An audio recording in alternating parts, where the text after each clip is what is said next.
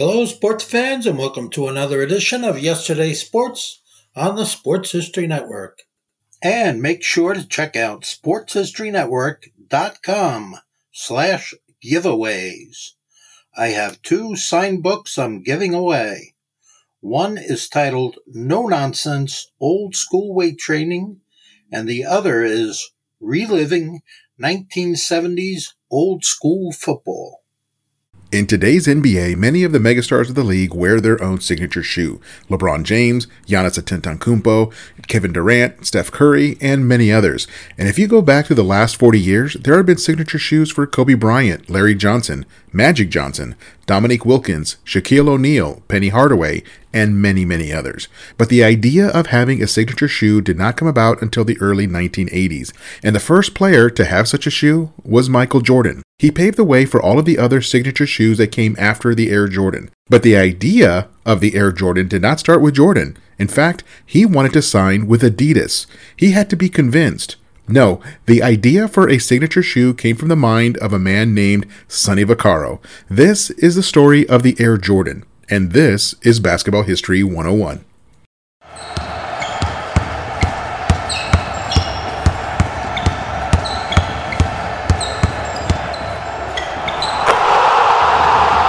This is Basketball History 101 with Rick Loayza. Welcome back to award winning Basketball History 101 part of the Sports History Network. I am your host, Rick Loayza, and this is the podcast we bring to life some of the forgotten stories from basketball history. We are bringing old school basketball to a new school audience.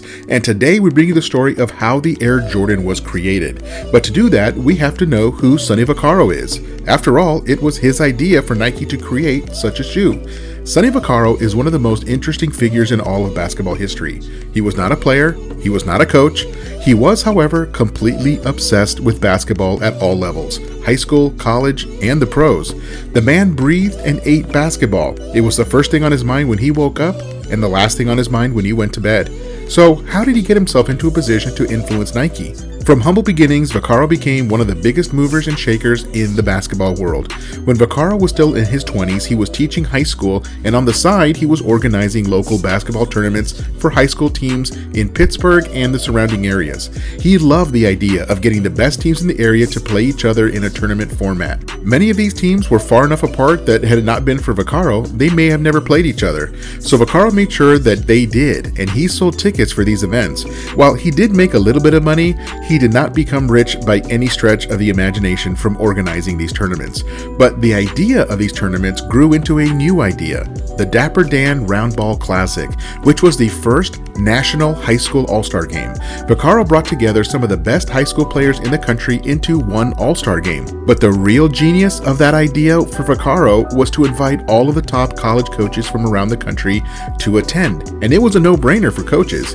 Many college coaches travel thousands and thousands of miles every year to see and recruit the best basketball talent. But with the Dapper Dan game, they could make one trip and see 24 of the best high school players in the country all in one place. And they could see them playing against each other in order to better gauge which ones were the true elite players. Through the Dapper Dan game, Sonny Vaccaro became friends and connected with all of the big name college coaches in the country. He quickly became the most connected figure in college basketball, and technically speaking, he was not even part of college basketball. He was still a high school teacher from Pittsburgh who liked organizing basketball games. In the late 1970s, he cold called the people at Nike about an idea for a new basketball shoe. The guy he talked to was Rob Strasser. Now, remember that name because Strasser will return later in the story. Now, Strasser politely turned Vaccaro down on his idea for a new basketball shoe. However, there was something about Vaccaro that Strasser liked, and he hired Vaccaro as a Nike rep. At the time, Nike was hardly more than 10 years old, and most of their business was still in making shoes for track and field athletes. But they did want to branch out into other sports, especially basketball. Now, this is where Vaccaro could help them. The people at Nike gave Vaccaro $500 per month and an expense account of $30,000 to be spent completely at Vaccaro's discretion. His assignment was to expand Nike's market share in basketball. But that was not so easy. Convincing college coaches to switch their teams from Adidas or Converse to Nike did not make sense for many coaches. Adidas and Converse were more established brands and already had a reputation for making good basketball shoes. Nike was just breaking into basketball and did not have an established reputation. Now, this is where Vaccaro's expense account came in handy. Vaccaro worked the phones and signed up six coaches at $5,000 each to switch their teams to Nike, and Nike would give the players free shoes as part of the deal. Today, this is normal, but back then, it was a brand new concept. Today, college coaches all over the country accept millions of dollars annually to ensure that their team wear a particular shoe. But the idea started with Sonny Vaccaro at Nike in the late 1970s. Well, the idea worked. Vaccaro got six schools to switch to Nike, and that is how things got started for him as a rep for Nike. You might remember Coach Jim Valvano from North Carolina State University. He was one of those early coaches that signed on with Nike. Now, I am just going to paraphrase Coach Valvano, but he said, Wait, you're going to give me $5,000 and give me free shoes? Is this even legal? Well, that is how new the idea was, and they quickly found out that the idea was perfectly legal. You see, the coaching network is pretty tight. Most college coaches have a relationship with almost every other college head coach. They often work summer basketball camps together, they coach against each other. Some of them were probably even assistants for more established head coaches. You get what I'm saying. Most coaches know all of the other coaches, and they talk to each other all the time. So the word quickly spread that Nike was offering offering money if the team would switch to the Nike shoes. Vaccaro had created a monster. He no longer had to convince coaches to switch to Nike. It got to the point where the coaches were calling Nike to find out how they could become part of the program. In other words, the coaches were calling Nike to see how they could get that extra $5,000 a year into their pocket. Well, the people at Nike were more than happy to sign up every coach in the country. Vaccaro had more than proved his worth. His original $30,000 expense account quickly mushroomed to the hundreds of thousands as Vaccaro was busy signing up every team that he could, and it totally worked. As all of these different college teams were switching to Nike, their fans, especially the kids, also wanted to wear Nike basketball shoes just like their favorite college basketball team. The sales of Nike shoes more than justified the expense of the endorsement program that Vaccaro created. Vaccaro became the golden boy at Nike. So, Vaccaro was the man behind the local elite basketball tournaments in Pittsburgh Pittsburgh. He was the man who created the Dapper Dan Roundball Classic, the first national high school all star game, and he was the man who created the uber successful college coach endorsement program at Nike. He also created the ABCD basketball camp, which was an annual training camp for only the top 200 basketball players in the United States and Canada.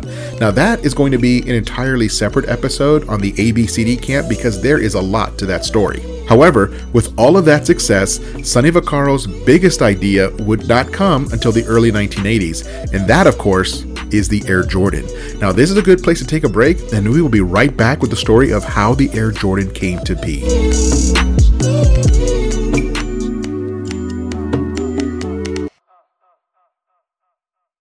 This podcast is part of the Sports History Network, your headquarters for the yesteryear of your favorite sport. You can learn more at sportshistorynetwork.com.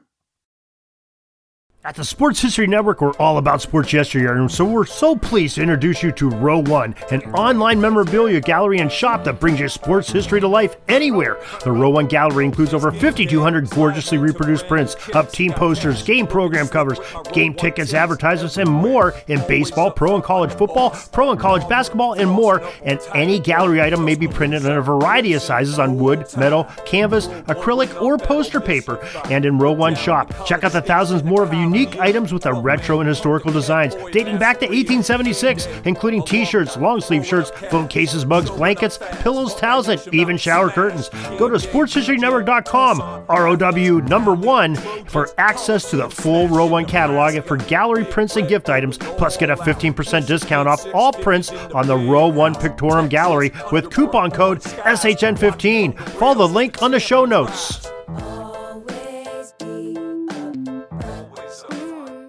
Hi, everybody. Dan and Andrew from Hello Old Sports here. We wanted to drop in and let you know about our latest episode. That's right. We interviewed the co authors of Phyllis George, Shattering the Ceiling, a biography of groundbreaking broadcaster Phyllis George. And her life is really sort of a journey through 20th century America, from Miss America pageants to the Kentucky State House to the groundbreaking NFL Today show on CBS, even the Kentucky Colonels of the old ABA we got into all sorts of stories about the Celtics under Red Auerbach, about the interview with Roger Staubach, about really all sorts of things. A fight between Brent Musburger and Jimmy the Greek. We really enjoyed talking with Lenny Shulman and Paul Volpone, who teamed up to write this book. The book is on sale right now wherever books are sold. But, but, you know, within reason, garage sales probably not. So go ahead and pick up a copy today. And if you want a chance to win the book, you can go to sportshistorynetwork.com slash giveaways and register for a chance to win. Goodbye, old sports.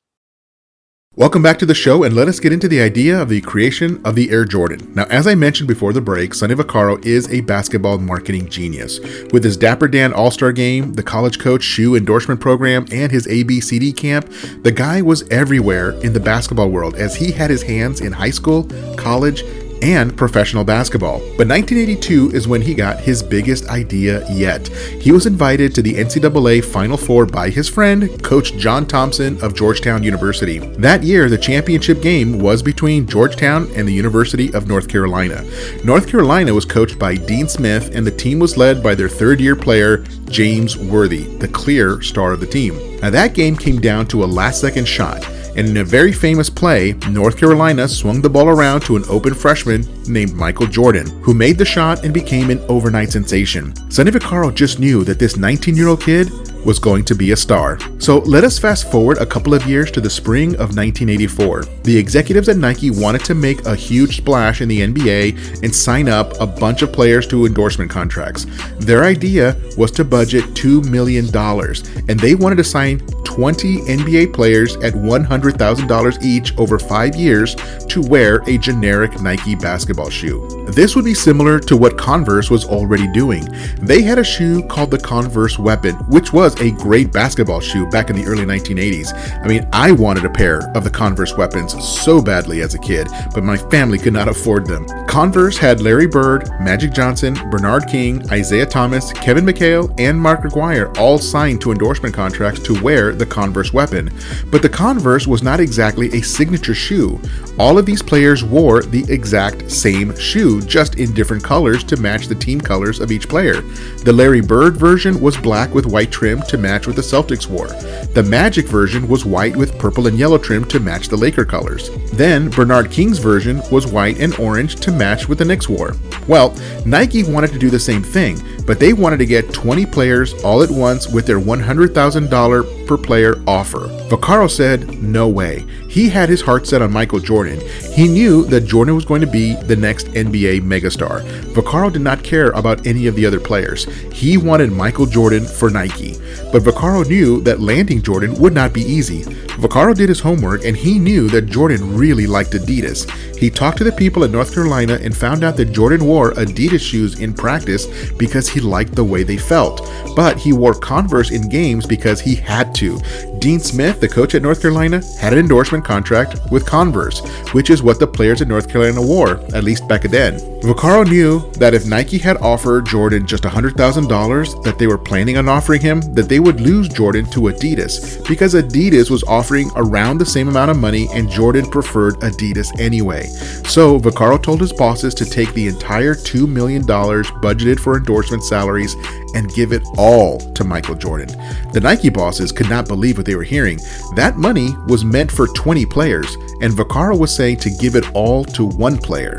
Now, let me be clear about one thing before I keep going. While nearly everyone thought that Michael Jordan would have a successful NBA career, nobody I mean, nobody except for maybe Vaccaro had any idea in 1984 that Jordan would become the greatest player of all time. It is easy to criticize Nike people in hindsight because the decision is a no brainer today, but back in 1984, making these decisions in real time carried a lot of risk. What if Jordan got injured? Or what if he turned out to be just an average NBA player? There have been more than a few college stars who went on to become just okay NBA players, either due to injury or lack of talent or lack of discipline. But Vaccaro was so persuasive that the Nike people agreed. The next step was to talk to Jordan. Vaccaro contacted an old coaching friend of his by the name of George Raveling. He worked as one of the assistant coaches for Bob Knight on the 1984 United States Olympic team. Now, this is where Vaccaro's extensive coaching connections came in handy. Raveling was spending a good chunk of his summer working with Michael Jordan and the rest of the 1984 Olympic team. Raveling was more than happy to make the introductions. Vaccaro met with Jordan and Raveling at a restaurant, and Vaccaro laid out the plans that Nike was thinking about. But all Michael wanted was a car. He kept bringing it up in the conversation. Vaccaro told a 21 year old Jordan that he could take his new Nike salary and buy as many cars as he wanted, but Jordan wanted Nike to buy the car on top of the salary. So finally, Vaccaro promised a car to be included in the deal. He told the Nike people that they now had to buy a car for Michael Jordan, in addition to the salary. The Nike people were fine with it. I mean, they were not going to let a single car become a deal breaker to a multi million dollar marketing plan. Once the Olympics were over, Nike flew in Michael Jordan and his parents to Beaverton, Oregon, where the Nike headquarters are located. Jordan did not even want to make the trip because he had already made up his mind to sign with Adidas. He still did not quite understand exactly what Nike was truly offering, but his mother, bless her, made him go to that pitch meeting. In addition to the offer of the $2 million over five years, which was a huge attention grabber, they talked about a signature shoe named after Jordan. They also included a pitch for a series of commercials featuring Jordan to advertise the shoe.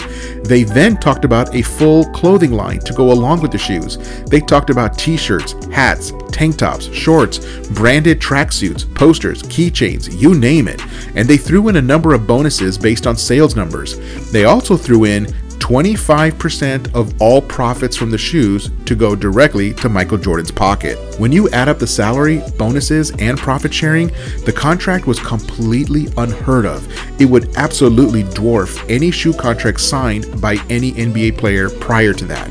In the end, he would make more money in shoes through Nike than all of the other NBA players combined. Essentially, Nike made an offer that Jordan could not refuse. Here is where Rob Strasser returns to the story. At this point in his career, he is placed in charge of this new signature shoe program that would feature Michael Jordan. It was Vaccaro's idea, but it was Strasser's project to execute. Strasser was in charge of the day to day leadership of the new design team. As the two sides were negotiating, they had not yet come up with a name for the shoe. Michael Jordan's agent, David Falk, had jotted down a few different ideas for names, but the one that stuck out from the rest was Air Jordan. That became the name of the shoe and the associated clothing line. Now, this is the very first time that a basketball player was going to get a signature shoe, and they wanted to make a splash. Now, you might be thinking to yourself, didn't Walt Frazier have that endorsement with Puma in the 1970s where he wore that suede basketball shoe? Well, you are correct, he did but it was not a signature shoe technically. The shoes were never officially called the Clydes or the Walt Fraziers. He was just the guy that endorsed them and made them popular. Puma still makes those shoes, by the way, and today they are called the Clydes, but today they are meant to be worn more as a fashion statement, not to actually play basketball in. But with the Air Jordans, the shoes were going to be named after a specific player. This idea had been popular in tennis for years. With tennis being an individual sport, many tennis superstars had signature shoes, signature rackets, signature clothing, etc. So the idea was not completely original. This was just the first time that anyone tried to have a signature shoe for an athlete in a team sport. And that is how it got started. Jordan signed on and began wearing these amazing new basketball shoes. And then Nike had another idea. In order to better promote the Air Jordan line of athletic wear, they asked Jordan to not only participate in the 1985 NBA dunk contest, but to do so wearing Air Jordan gear from head to toe. And you can go back and look it up on YouTube. Every other player in the contest is wearing their regular NBA uniform. Clyde Drexler, Orlando Woolridge, Dominique Wilkins, Terrence Stansbury, I mean all of them. And Jordan is wearing Air Jordan shoes, black and red Air Jordan track pants, a black Air Jordan t shirt, and a red Air Jordan tank top over the t shirt. Jordan was a walking billboard for Air Jordan clothing line, and the fans loved it, and Nike loved it too. But then, because of a tie score, Jordan had to go against Stansbury in a dunk off to see who could get out of the first round and into the second round. Well, now things were serious. Jordan had to get into the second round in order to keep promoting the Air Jordans. How embarrassing would it be for him to get knocked out of the first round wearing all of that Air Jordan gear? So Jordan quickly took everything off, and it turned out he actually had his regular Bulls uniform on underneath all of the Air Jordan clothing. So they went through a one dunk tiebreaker, and of all things, Stansbury got the higher score, so Jordan got knocked out in the first round anyway. Well, the NBA people could not have that, so they had a quick conversation and agreed to throw out the tiebreaker scores and let Stansbury and Jordan go through to the second round. The NBA really wanted Jordan to stay in the competition, and even though he did not score enough points, they let him through anyway.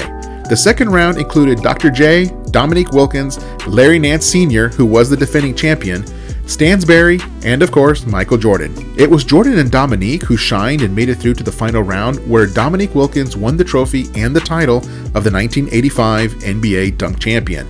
But it was still a huge day for Jordan and the Air Jordan brand. It was Nike's hope to sell $5 million worth of Air Jordan shoes and clothing during that first year. They thought that if they could reach that target, it would be a really great start and then they could build from there. Well, they sold $50 million worth of Air Jordan merchandise in that first year. That was 10 times what they were projecting. They had a juggernaut of a product.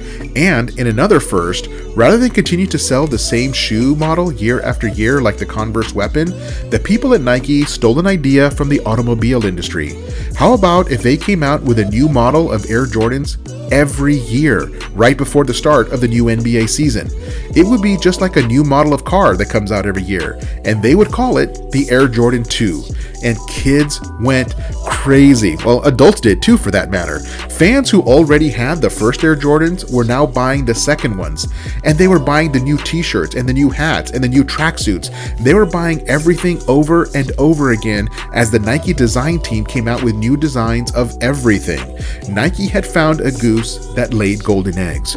The Jordan brand is now its own division within Nike, making a variety of different basketball shoes. They also sponsor international football teams like Paris Saint Germain. The Jordan brand is now everywhere, even in sports other than basketball. And it all started with Sonny Vaccaro. He bet his career on the idea of a signature shoe for a basketball player. And when I say he bet his career, he literally bet his career. If the Air Jordan idea had failed, Vaccaro was going to get fired. That was the agreement that he had made with the Nike bosses. So let us give credit to Sonny Vaccaro and his genius idea to bet it all on Michael Jordan. Because of him, in any given NBA season, there are about a dozen players with signature shoes and selling all kinds of merchandise. It is today a multi billion dollar industry. So I hope you have an appreciation for how something like this happens. There is a movie coming out this week that also covers this story. The movie is called Air, and it stars Matt Damon as Sonny Vaccaro and Ben Affleck as Nike boss Phil Knight, and I am looking forward to seeing it. Well, that is it for us. Join us next week when we share the story of Paul Mokeski. He is one of the many journeymen who never became a household name, but who managed to stay in the NBA for a decade or more, and that is not as easy as it would seem. So we wanted to take a moment to focus our attention on a role player. That's next time on Basketball History 101, part of the Sports History Network, the headquarters of Sports Yesteryear. Go to sportshistorynetwork.com to find out more about this and other sports history podcasts. If you like what you hear, please hit that subscribe button wherever you get your podcasts. And check out our page on Facebook. It's called Basketball History 101 Podcast. There you will find shorter historical posts as well as comments and discussion starters on today's game. I'll also announce there when new episodes come out. I want to thank my producer and editor, Jacob Loayza. Join us each week as we continue to mine the history of basketball for more great stories from the past. Take care and see you soon.